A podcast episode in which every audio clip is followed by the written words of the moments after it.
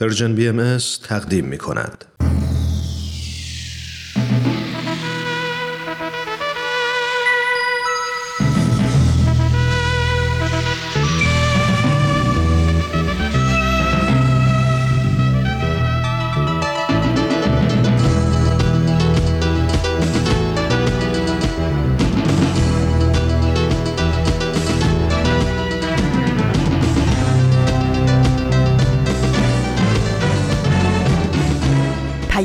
دوست، برنامه‌ای برای تفاهم و پیوند دلها.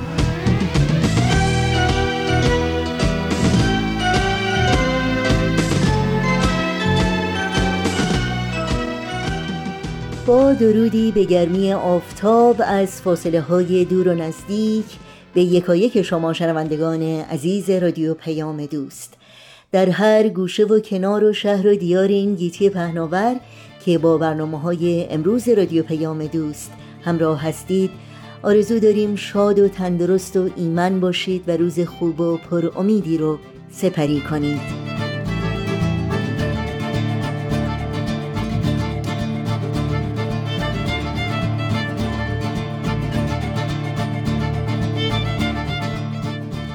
نوشین هستم و همراه با همکارانم پیام دوست امروز دوشنبه 12 آبان ماه از پاییز 1399 خورشیدی برابر با 2 ماه نوامبر 2020 میلادی رو تقدیم شما می‌کنیم.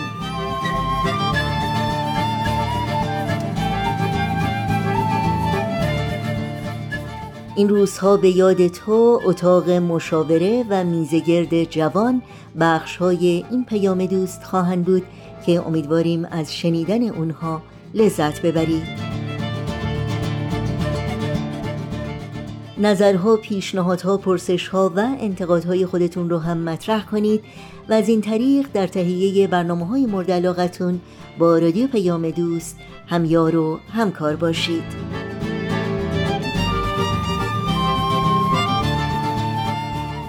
ایمیل آدرس ما هست info@persianbms.org. شماره تلفن ما 001-703-671-88-88 و شماره واتساپ ما هست 001-240-560-2414.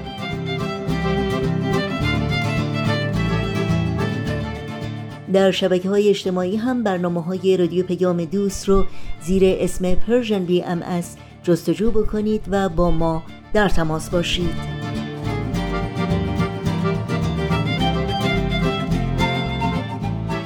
اطلاعات راه‌های تماس با رادیو پیام دوست، اطلاعات برنامه‌های ما و همینطور پادکست برنامه‌ها در صفحه تارنمای سرویس رسانه فارسی بهایی www.persianbahaimedia.org در دسترس شماست.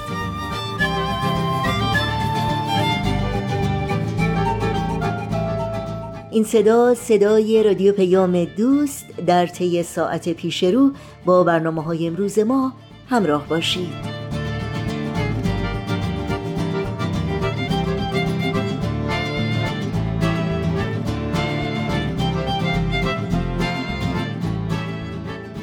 و ما غرق شدن رسول ایران نژاد و شیوا محمد پناهی، زوج 35 ساله و پناهندگان کرد ایرانی، همراه با 3 کودک خردسالشان در کانال مانش در جنوب کشور انگلستان، قتل مهرداد سپهری جوان 28 ساله به دلیل ضرب و شتم و سوء رفتار نیروی انتظامی در مشهد، احضار فرید زیرگی مقدم جوان 25 ساله برای اجرای حکم 5 سال زندان در حالی که پدر او ناشنوا و مادرش از شکستگی کمر رنج میبرد و برادری که بر اثر تصادف قطع نخا شده و احتیاج به مراقبت و پرستاری دائم دارد، روایت‌های دهشتبار از شکنجه زندانیان در شیراز، بازداشت فعالان صنفی معلمان، فعالان کارگری، فعالان مدنی و پیروان اقلیت‌های دینی در استان‌های مختلف ایران، پاره‌ای است از اخبار تکان‌دهنده و دردناک این روزها و شمه‌ای از آنچه بر شهروندان بیگناه و بیپناه ایرانی گذشته و میگذرد. و حقیقتاً زبان از شرح این ماجرای اسفبار قاصر و ناتوان میماند. با مناجاتی برای بقای ارواح رفتگان و آزادی و استقامت و پایداری مظلومان و بیگناهان دعا می‌کنیم. یاد شما در این روزها و در همه روزها زنده و پایدار.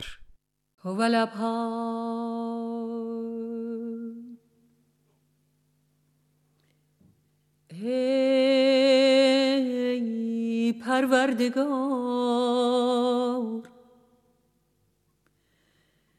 مرغان زاری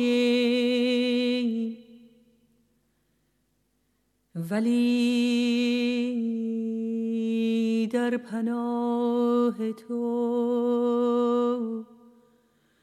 آشیان نمودی.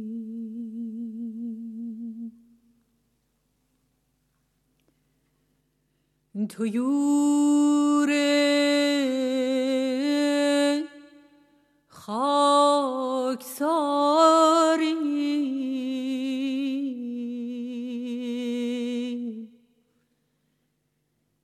ولی اوکار اقتدار جویی و بی پر و بالیم ولی اوج عظیم طلبی.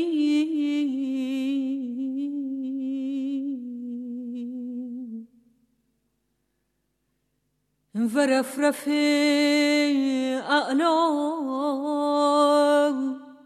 آرزو نمایی، پس نایتی مبذول فرما و قوتی ببخش تا جناح فلاح برویانی و در فضای غیر متناهی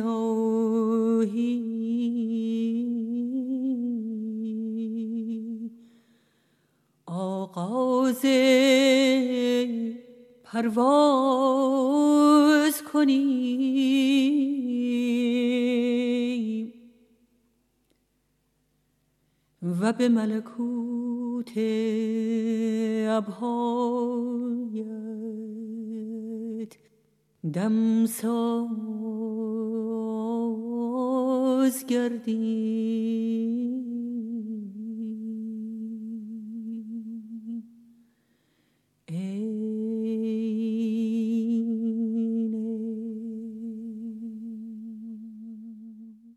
اتاق مشاوره برنامه این ساعت رادیو پیام دوست هست که از شما شنوندگان عزیز دعوت می‌کنم همراه باشید.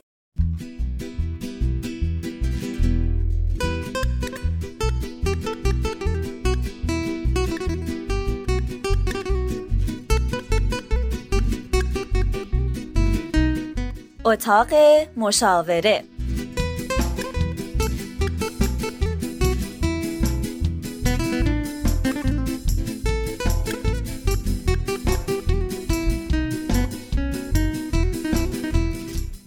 همراهان عزیز رادیو پیام دوست، نوید توکلی هستم. خوش اومدید به 8مین قسمت اتاق مشاوره. داستان امروز رو دو نفر تعریف میکنن، یه زن و شوهر جوون. بشنوید.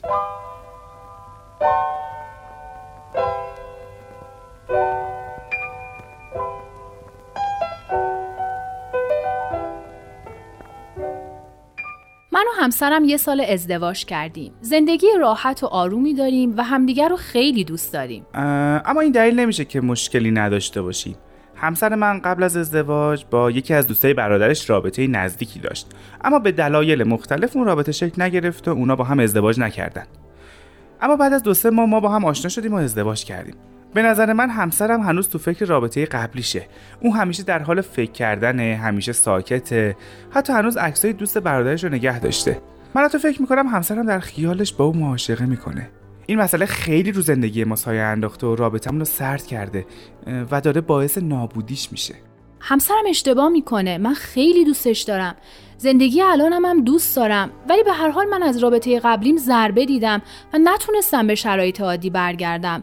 الانم نمیدونم چی کار کنم که فراموش کنم.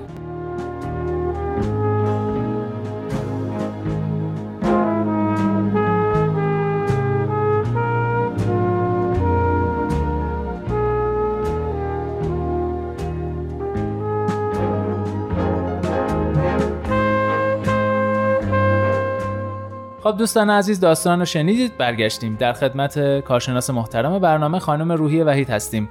خانم وحید نظرتون رو بفرمایید. خیلی متشکرم. همیشه سعی میکنم خیلی صریح و واضح مطلب رو بگم چون وقتمون هم کمه، ولی این بار عذرخواهی میکنم اگر که ممکنه شنیدنش کمی دشوار باشه.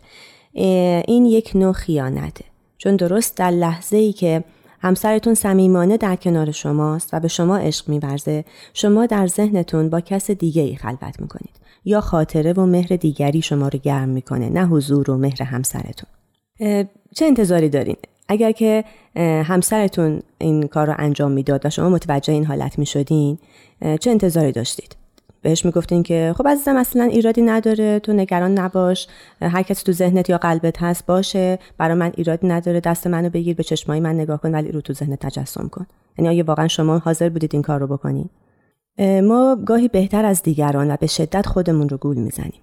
یکم باید انصاف داشت. ما قبل از اینکه یک رابطه عاطفی رو تموم کنیم، پایان بدیم، نباید وارد رابطه دیگری بشیم.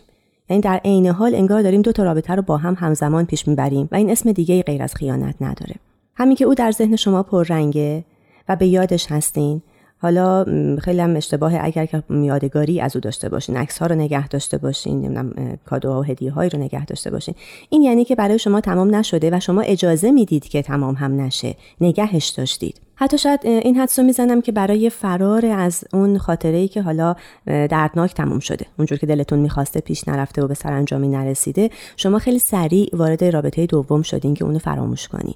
یعنی سریع تصمیم گرفتین و اجازه حتی رشد این عشق رو به همسرتون ندادین. به نوعی او رو فریب دادید. از او استفاده ابزاری کردید. همه اینها در واقع جزو اون نبایدهایی هست که یک بار صحبت کردیم. نباید در رابطه اینطور باشه. همسر شما وسیله نیست.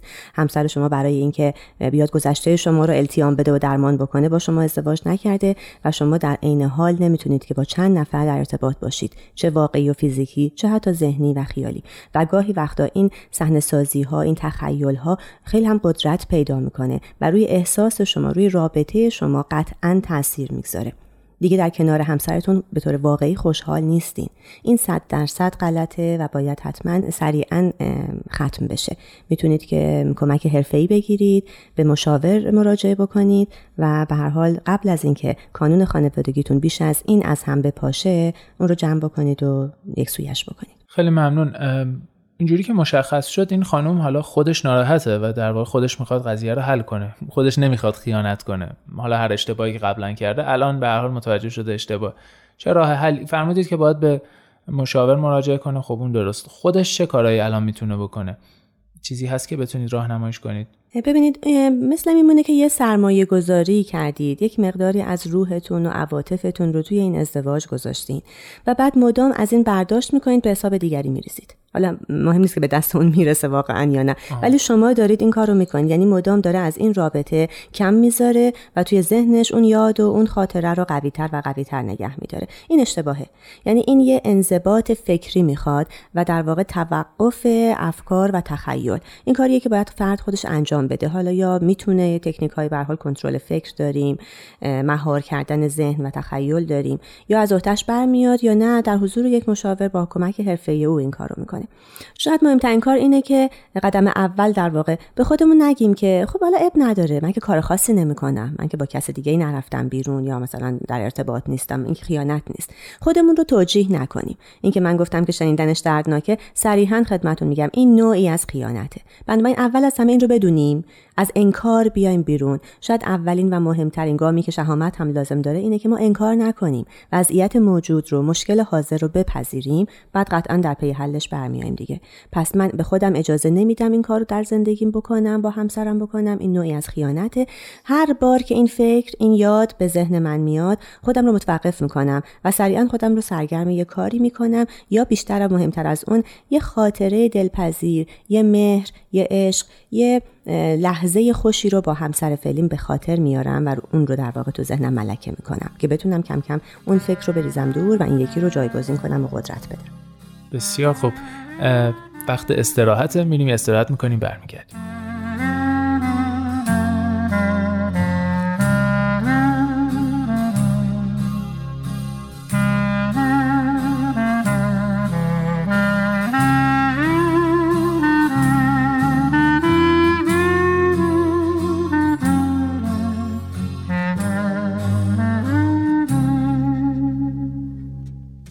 خب خانم وحید، سوالی که الان به ذهنم میاد اینه که فرد مقابل، یعنی حالا در این کیس شوهر، چه کاری میتونه بکنه، چه کمکی میتونه بکنه و چه نقشی داره در این قضیه؟ مرسی که پرسیده. قطعاً میتونه خیلی مؤثر باشه.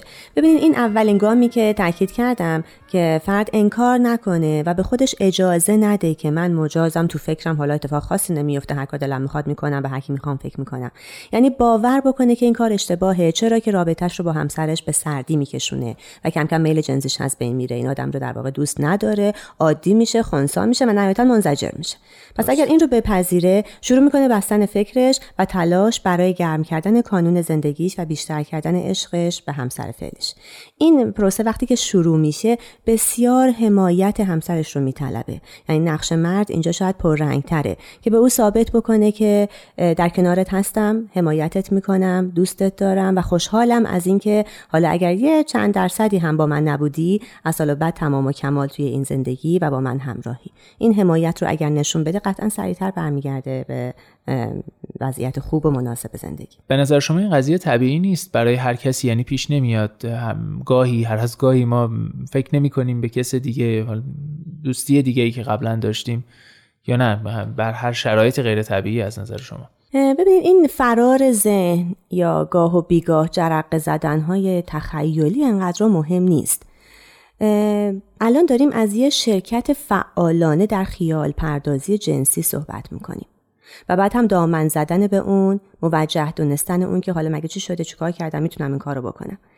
این هر از گاهی، حالا مثلا ممکنه که آدم‌ها تجربه کنن که شاید یه هنرپیشه‌ای رو، حالا یه ایدئالی رو، یه کسی رو توی ذهنشون مثلا ممکنه که داشته باشن و یه احساس نسبت بهش داشته باشن، ولی اینکه مداوم باشه، ثابت باشه و لحظه به لحظه از قوای زناشویی من در واقع کم بکنه و از زندگی من برای دیگری و جای دیگه مایه بگذاره، اشتباهه. باید انضباط فکری به خودمون بدیم، با خودمون رو راست باشیم. اگر اون فرد انقدر خوب و عالی بود و انقدر عاشقش بودیم، خب چرا الان در کنارش نیستیم؟ چرا پیش ما نیست؟ پس قطعا یه مشکلاتی بوده، یا به این خوبی هم که فکر میکنیم نبوده، این کمالی که الان تخیل من داره به اون آدم میده درش وجود نداشته. به این سوال‌ها اگه به دقت پاسخ بدیم، شاید بتونیم بهتر واقعیت رو ببینیم و اون رو جایگزین کنیم. خانم وحید، اگر اون رابطه‌ای که به سرانجام نرسیده دلیلش مرگ طرف مقابل بوده باشه چی؟ خیلی سوال خوبی پرسیدی، مرسی نوید جان. این در واقع یه تراماست، یه بحرانه، یه اتفاق ناگواره که برای فردی پیش میاد که معشوقش رو از دست میده به خاطر مرگ. بله. این قطعاً یه دوران التیام میخواد. این ضربه خیلی اساسی تر و ناگوارتر از این حرفاست که تو بلافاصله وارد رابطه بعدی بشی.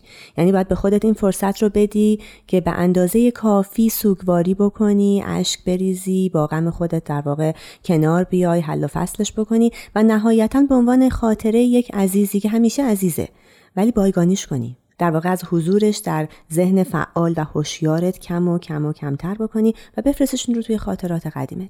اگر قرار باشه مداوم زنده باشه، توان تو رو از بین میبره و اون فرد رو قطعاً به یه افسردگی خیلی شدیدی میندازه که اینجا ما کمک حرفه‌ای میگیریم.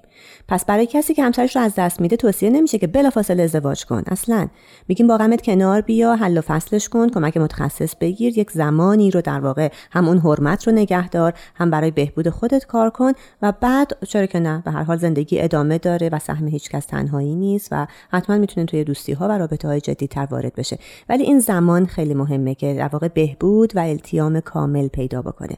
با فکر او، حتی غم او یا عشق او به اون شدت زنده و گرم نمیتونه عاشق کس دیگری هم باشه و وارد زندگی دیگه‌ای بشه، مگر اینکه اون رو به عنوان یه خاطره عزیزی بایگانی کنه، ثبت کنه و بعد بره. زمان خاصی داره این دورانی نقاهت روحی به اصطلاح؟ نمیشه گفت، برای اینکه خیلی بستگی داره که چقدر عاطفی درگیر هم بودن، رابطه‌شون چجوری بوده، بعد آدم‌ها با هم متفاوتن، هر ضربه‌ای برای یکی ممکنه خیلی شدید نباشه، برای دیگری باشه. به اون کیس خاص، به اون آدم خاص، حساسیت شکنندگیش، اینکه آیا گروه حمایتی داره، چقدر بعد از اون فاجعه مثلا دوستانش، خانواده‌اش تونستن اون رو التیام بدن، در کنارش باشن، همدلی و همدردی لازم رو بهش بدن. اینا خیلی عوامل مختلفی رو دخیل میکنه که نمیشه گفت واقعا مثلا 3 ماه 6 ماه، نه، خیلی مشخصا نمیشه اعلام کرد. به افسردگی اشاره کردید خانم وحید. فکر میکنم نهایت این نوع رابطه ها، نهایتا اون فردی که این خیانت روحی رو داره انجام میده خودش نهایتا بیشتر از همه ضربه میبینه. 100%. بله. چه جور ضربه هایی ممکنه یه فرد چنین مشکلی داره ببینه؟ ببین، وقتی که تو ذهنت هنوز درگیر یک رابطه عاطفی هستی که نمیتونی بهش برسی، یعنی نه برات ممکن بوده چون به وقتش تموم شده، یا حالا اگه ممکن هم بوده، مثلا 2 تا کیس بوده، تو به هر حال یه انتخابی کردی و وارد یه زندگی زناشویی شدی، به خودت اجازه رو نمیدی که حالا مثلا فیزیکی در کنار هر دوشون باشی یا حتی اصلا این امکان رو نداری، ولی فقط فکرش هست. این یه دردی داره، این یک زجر جانکاهی به تو میده که اولا که میگم انگار که از سرمایه عشقت و عاطفت در زندگی زناشویی تی کم و کمتر میذاری، این رابطه سرد میشه. سردی این رابطه خودش مشکلات خاص خودش رو داره، مشاجرات هست، حالا فاصله هی بیشتر میشه، دعواها شاید پیش میاد. از اون ور تو درگیر چیزی هستی که میدونی که در دسترس نیست، میسر نیست داشتنش، بنابراین غم اون رو هم داری. این آدم در هم میشکنه، دچار اختلال روحی عصبی میشه که شایع‌ترینش یا اولین چیزش همون افسردگی هستش و قطعاً بعد از اون درمان تخصصی تر، طولانی تری میخواد که دارویی هم هست، مشاوره‌ای هم هست. خب دوستان عزیز، امیدوارم که هیچ کدومتون از این مشکلات نداشته باشید، ولی اگر احیانا مشکلی دارید امیدوارم بتونه این برنامه کمی کمک کرده باشه بهتون. یکم استراحت میکنیم، برمیگردیم.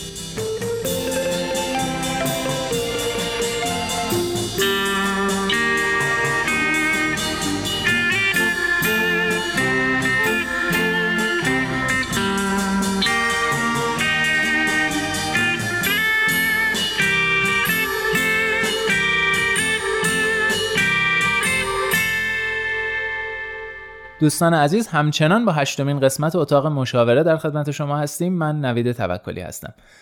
خانم وحید، یه سوال بی ربط یه جورایی دارم، چون فکر می‌کنم بحثمون در مورد این مشکل خاص تموم شده. در مورد این کیس خاص 2 نفر یعنی زن و شوهر با هم مراجعه کرده بودن. اصولاً برای مشکلات اینچنینی، مشکلات به خصوص زناشویی، توصیه شما اینه که افراد تک تک مراجعه کنن یا با هم مراجعه کنن؟ ببینید، اگر که مورد فردیه، یعنی مثلا یه نفر میبینه که یک مشکلی داره در کودکیش، یه سری عقده‌هایی داره، یا همین مثلا غم از دست دادن یه عزیزی رو نمیتونه حل و فصل بکنه با خودش، کاملا این موضوع به خودش بستگی داره. ولی آره، روی عملکردهای اجتماعیش و ارتباطیش هم تاثیر میذاره، خودش میاد. تنها میاد دفتر مشاوره، یا اگر یه چیز خاصیه که اتفاقا نمیخواد که در جلوی همسرش حتی مثلا اون رو باز بگه.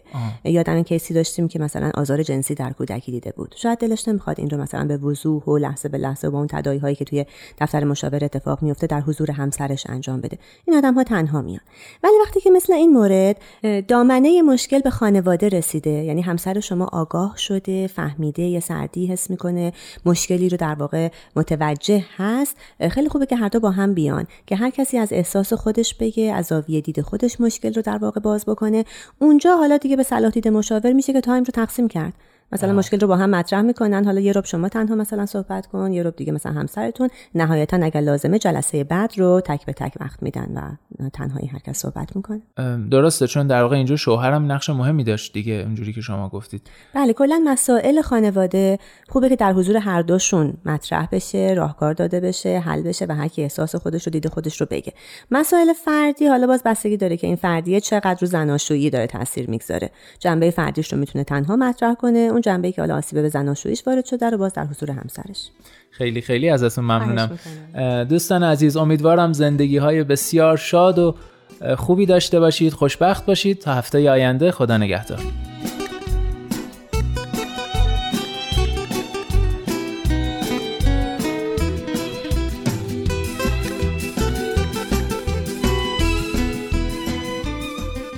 شما شنونده برنامه از مجموعه اتاق مشاوره از رادیو پیام دوست بودید. امیدوارم در شبکه‌های اجتماعی فیسبوک، یوتیوب، اینستاگرام، ساوند کلاود و تلگرام برنامه‌های ما رو زیر اسم Persian BMS دنبال بکنید، مشترک رسانه ما باشید و اگر برنامه‌ها رو پسندیدید به اونها امتیاز بدید و همینطور با دوستان خودتون هم شریک بشید. آدرس تماس با ما در پیام رسان تلگرام هست @PersianBMSContact. با هم به قطعه موسیقی گوش کنیم و برنامه‌های امروز رادیو پیام دوست رو ادامه بدیم. ساز دل را کوک کن، ساز دل را کوک کن، تا نغمه از جان بشنوی و از نسیم خوشخبر پیغام جانان بشنوی.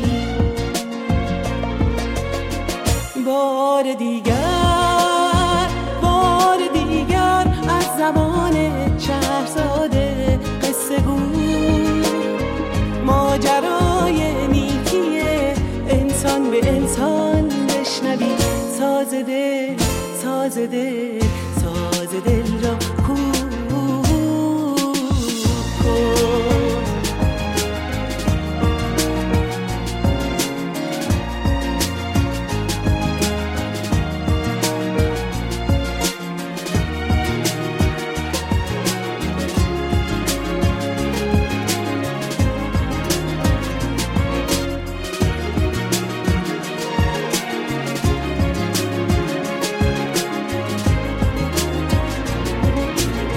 دست مسکینی بگیره ای دوست، گرداری توان تا دعای خیر از دلهای لرزان بشنوی.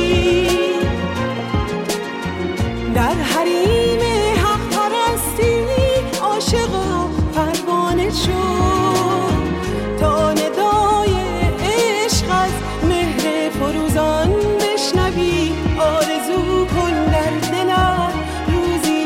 جای جهان صحبت از آزادی و تعطیل زندان بشنوی. ساز دل، ساز دل، ساز دل را کوک کن.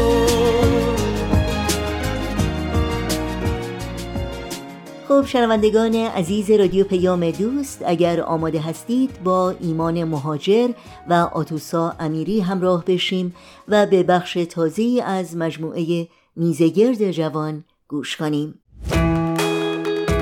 من یه جوونم شاد و پر انرژی، اما کلی سوال دارم که بدون جوابه، سوالاتی که جوابشو شاید تو بدونی. پس بیا همراه من شو تا تو این مسیر من و تو ما بشیم. پس حالا که من و تو ما شدیم، تو هم دست تو بده من، تو هم دست تو بده من، دل من وسط و روحی توی تن توی تن. با برنامه میزگرد جوان در خدمت شما شنوندگان عزیز هستیم و امروز قراره که با جمعی از دوستان در رابطه با موضوع متمایز بودن از طریق هنجار شکنی به برخی از سوالاتی که شاید در ذهن بعضی از ما جوونا هست پاسخ بدیم. خب خیلی ممنون از همراهیتون. فکر میکنم خوب باشه که اول از همه مهمونمون خودشون رو معرفی کنن. بله حتما، چرا که نه.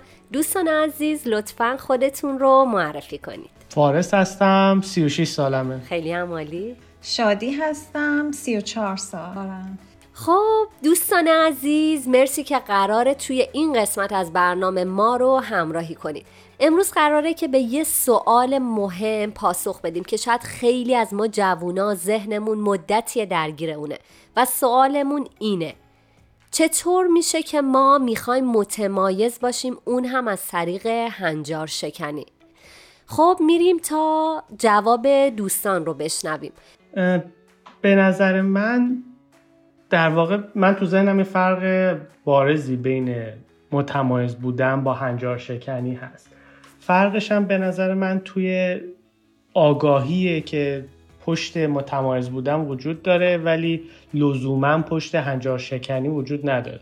خیلی مواقع ممکنه این دوتا خیلی هم به هم نزدیک بشن و شاید نشه خب فرقی هم گذاشت، ولی باز در بسیار موارد به نظر من دوتا بخش متفاوت رو دارن پوشش میدن.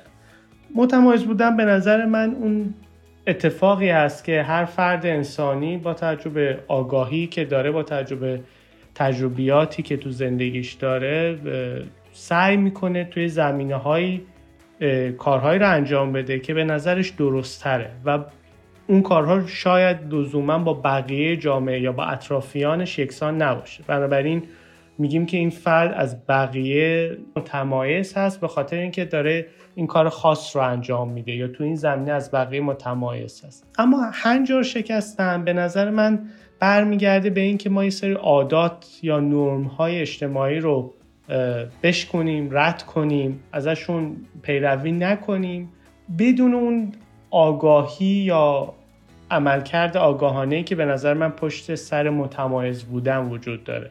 خب فارس جان میتونی برامون مثال بزنی که خب خیلی بیشتر ما متوجه بشیم؟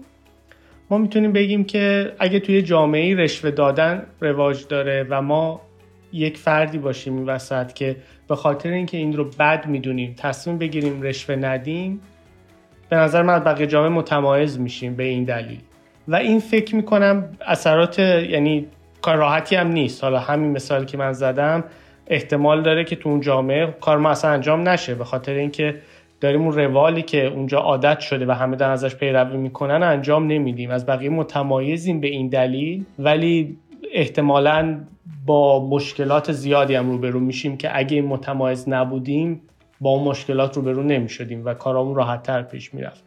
اما هنجار شکنی تو ذهن من مثال ساده‌اش اینه که مثلا اگه یه جامعه هست چه میدونم همه به قوانین راهنمایندگی یا اکثریت به قوانین راهنمایندگی احترام میذارن، ما به خاطر اینکه شاید فقط به این دلیل که نشون بدیم با بقیه فرق میکنیم بیایم و به اون قوانین احترام نذاریم، چرا قرمز رد کنیم، نمیدونم پارک ماشین جای پارک کنیم که نباید بکنیم یا یه کاری بکنیم که نشون بدیم ما با بقیه فرق میکنیم و احتمالاً اینجوری نظر بقیه هم به خودمون جلب میکنیم. شاید حتی معروف هم بشیم، مثلا بیایم چه میدونم یه خلاف رانندگی بکنیم، ازش یه فیلم هم بگیریم و تو شبکه‌های اجتماعی بین دوستامون و بین همه مردم پخش کنیم، جلب نظر میکنه، یه آدم هنجار شکنی میشی ولی اون آگاهی وجود نداره. یعنی فرقش با مثال قبلی من اینه که اون مثال متمایز بودن طرف یک زحمتی رو به خودش میده به خاطر اینکه فکر میکنه کار درست رو داره انجام میده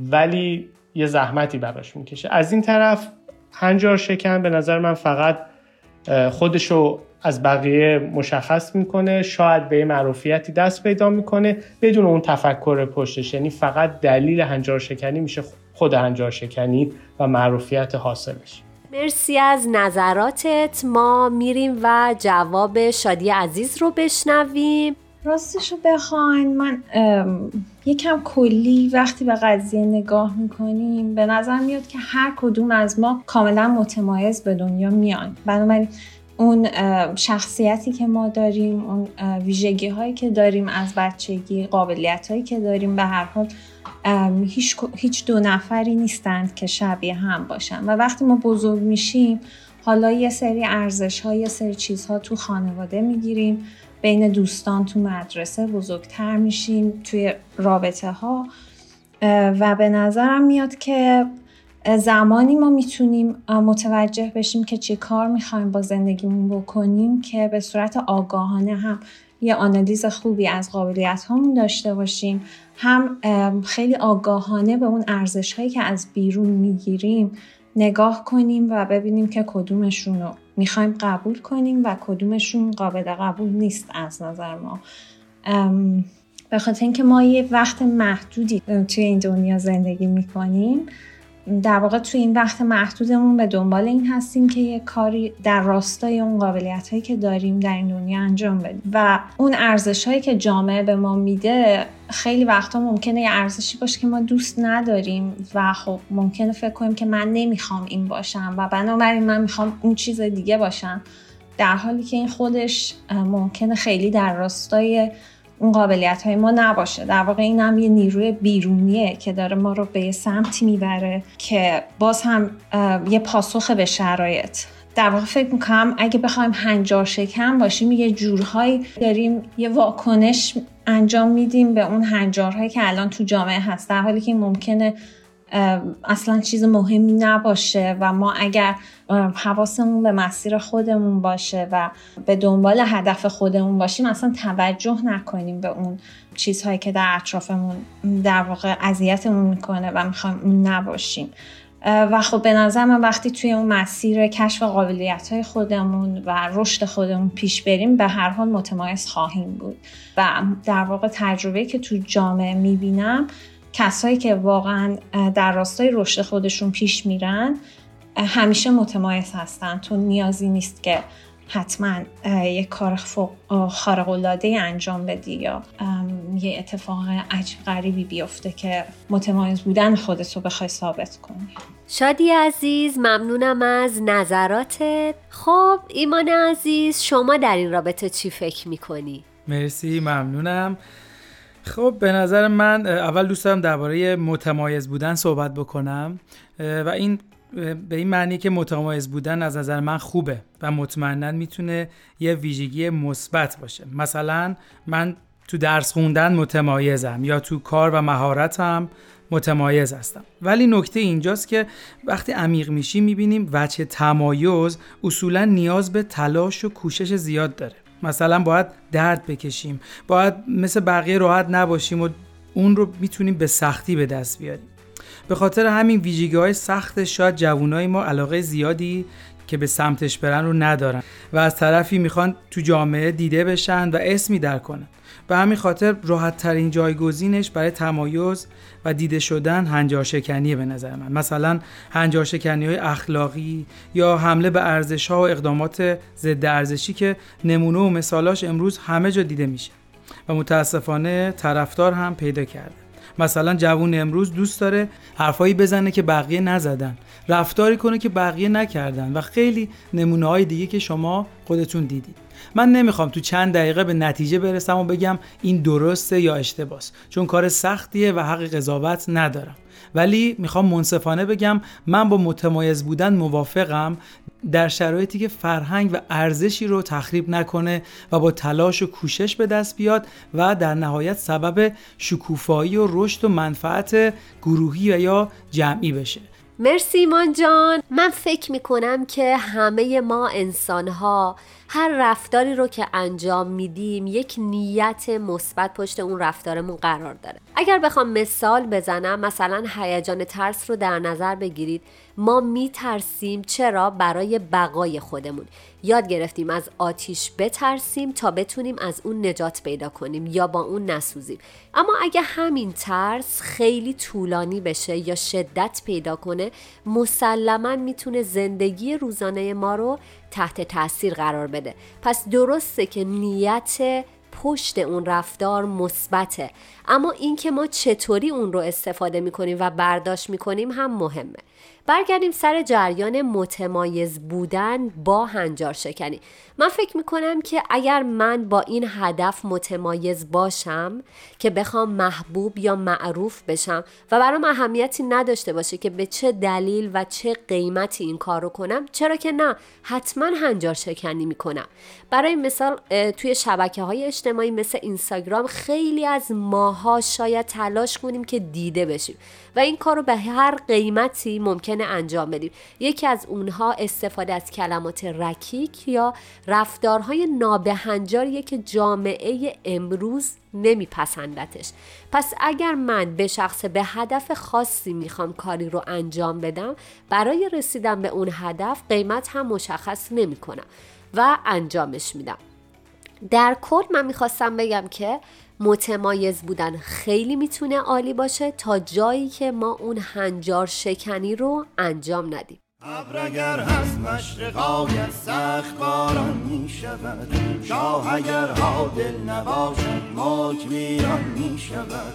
یک نصیحت با تو دارم، تو به کس ظاهر مکن، تو به کس ظاهر مکن. خانه نزدیک دریا زود ویران میشود، زود ویران میشود. خب شنوندگان عزیز، ممنونم که تا اینجای برنامه ما رو همراهی کردید و مثل همیشه ما رو حمایت میکنید. فکر کنم موقع اون رسیده که از مهمانان برنامه بخوام که اگر نظر دیگه‌ای دارن یا صحبتی دارن که دوست دارن با شما در میون بذارن، اون رو بفرماین. والا چیزی که به نظر من میاد به صورت جمع‌بندی اینه که کلاً توجه به هنجارهای جامعه و خب احترام گذاشتن با اونایی که باید و اونایی که در واقع تحلیل کردن اون فضایی که اطرافمونه خیلی مهمه توی زندگی، توی جامعه. اما اگر که ما میخوایم که توی مسیر رشد فردیمون پیش بریم و استعدادهای خودمون رو کشف کنیم، زیادی فکر کردم به این که حالا هنجارا چیم و من نمیخوام اونها باشم یا من چجوری بتونم متفاوت باشم، اینا در واقع همش میشه یه جورایی در واقع میشه دیسترکشن، حواس خودمون رو پرت کردن با یه سری حاشیه ها، در حالی که ما خیلی کارهای دیگه‌ای میتونیم رو خودمون انجام بدیم و خیلی میتونیم به رشد خودمون کمک کنیم بدون این که حواسمون پرت اتفاقات اطرافمون بشه. و دقیقا همون وقتی که توی این مسیر قرار میگیریم و توی مسیر رشد فردی قرار میگیریم، خودمونم متوجه نمیشیم، اما یک استعدادهایی درونمون شکوفا میشه، یه سری بروزاتی پیدا میکنیم که دقیقا باعث متمایز بودنمون میشه. مرسی شادی عزیز، خیلی ممنونم از تو. خب فارس، تو چی فکر میکنی؟ به نظر من اگه دلیل آگاهانه‌ای داشته باشیم برای رفتاری که ما داریم که با بقیه جامعه متمایزه، حالا میتونه دلیل اخلاقی باشه یا مثلا دلیل علمی داریم برای اون کارمون، این باعث میشه که نه تنها اون تمایز ما به نظر من چه مثبتی داشته باشه، هرچند که حتما داریم سختی‌هایی رو هم در راه تحمل میکنیم، ولی در نهایت به رشد ما و به رشد در واقع جامعه‌ای که توش زندگی می‌کنیم کمک خواهد کرد. من هم در نهایت می‌خوام این میزگرد رو با یک سوال به پایان ببرم. شما چی فکر می‌کنید؟ آیا به نظر شما میشه متمایز بود اما هنجار شکنی نکرد؟ منتظر شنیدن نظرات شما هستم. وقت همگی بخیر. شما میتونید میزگرد جوان و تمامی برنامه‌های پرژن BMS رو در تمامی پادکست خوان‌ها دنبال کنید. همچنین میتونید از طریق فیسبوک، اینستاگرام و تلگرام پرژن BMS نظراتتون رو برای ما منتقل کنید. بازم از همراهیتون ممنونیم. شاد و پیروز باشید.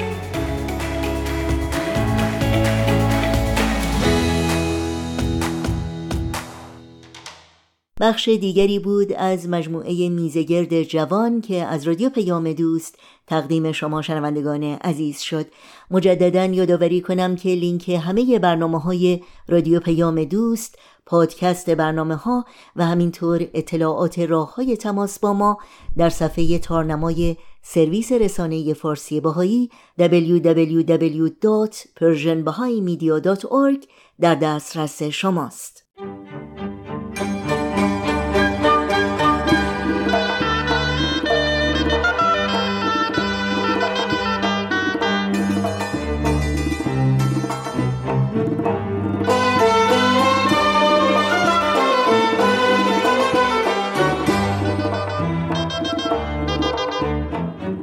شنوندگان خوب و همیشگی رادیو پیام دوست، در اینجا به پایان برنامه‌های این دوشنبه می‌رسیم. همراه با تمامی همکارانم در بخش تولید رادیو پیام دوست از همراهی شما سپاسگزاری می‌کنیم و به همگی شما خدا نگهدار می‌گیم. تا روزی دیگر و برنامه‌ای دیگر، شاد و پایدار و پیروز باشید.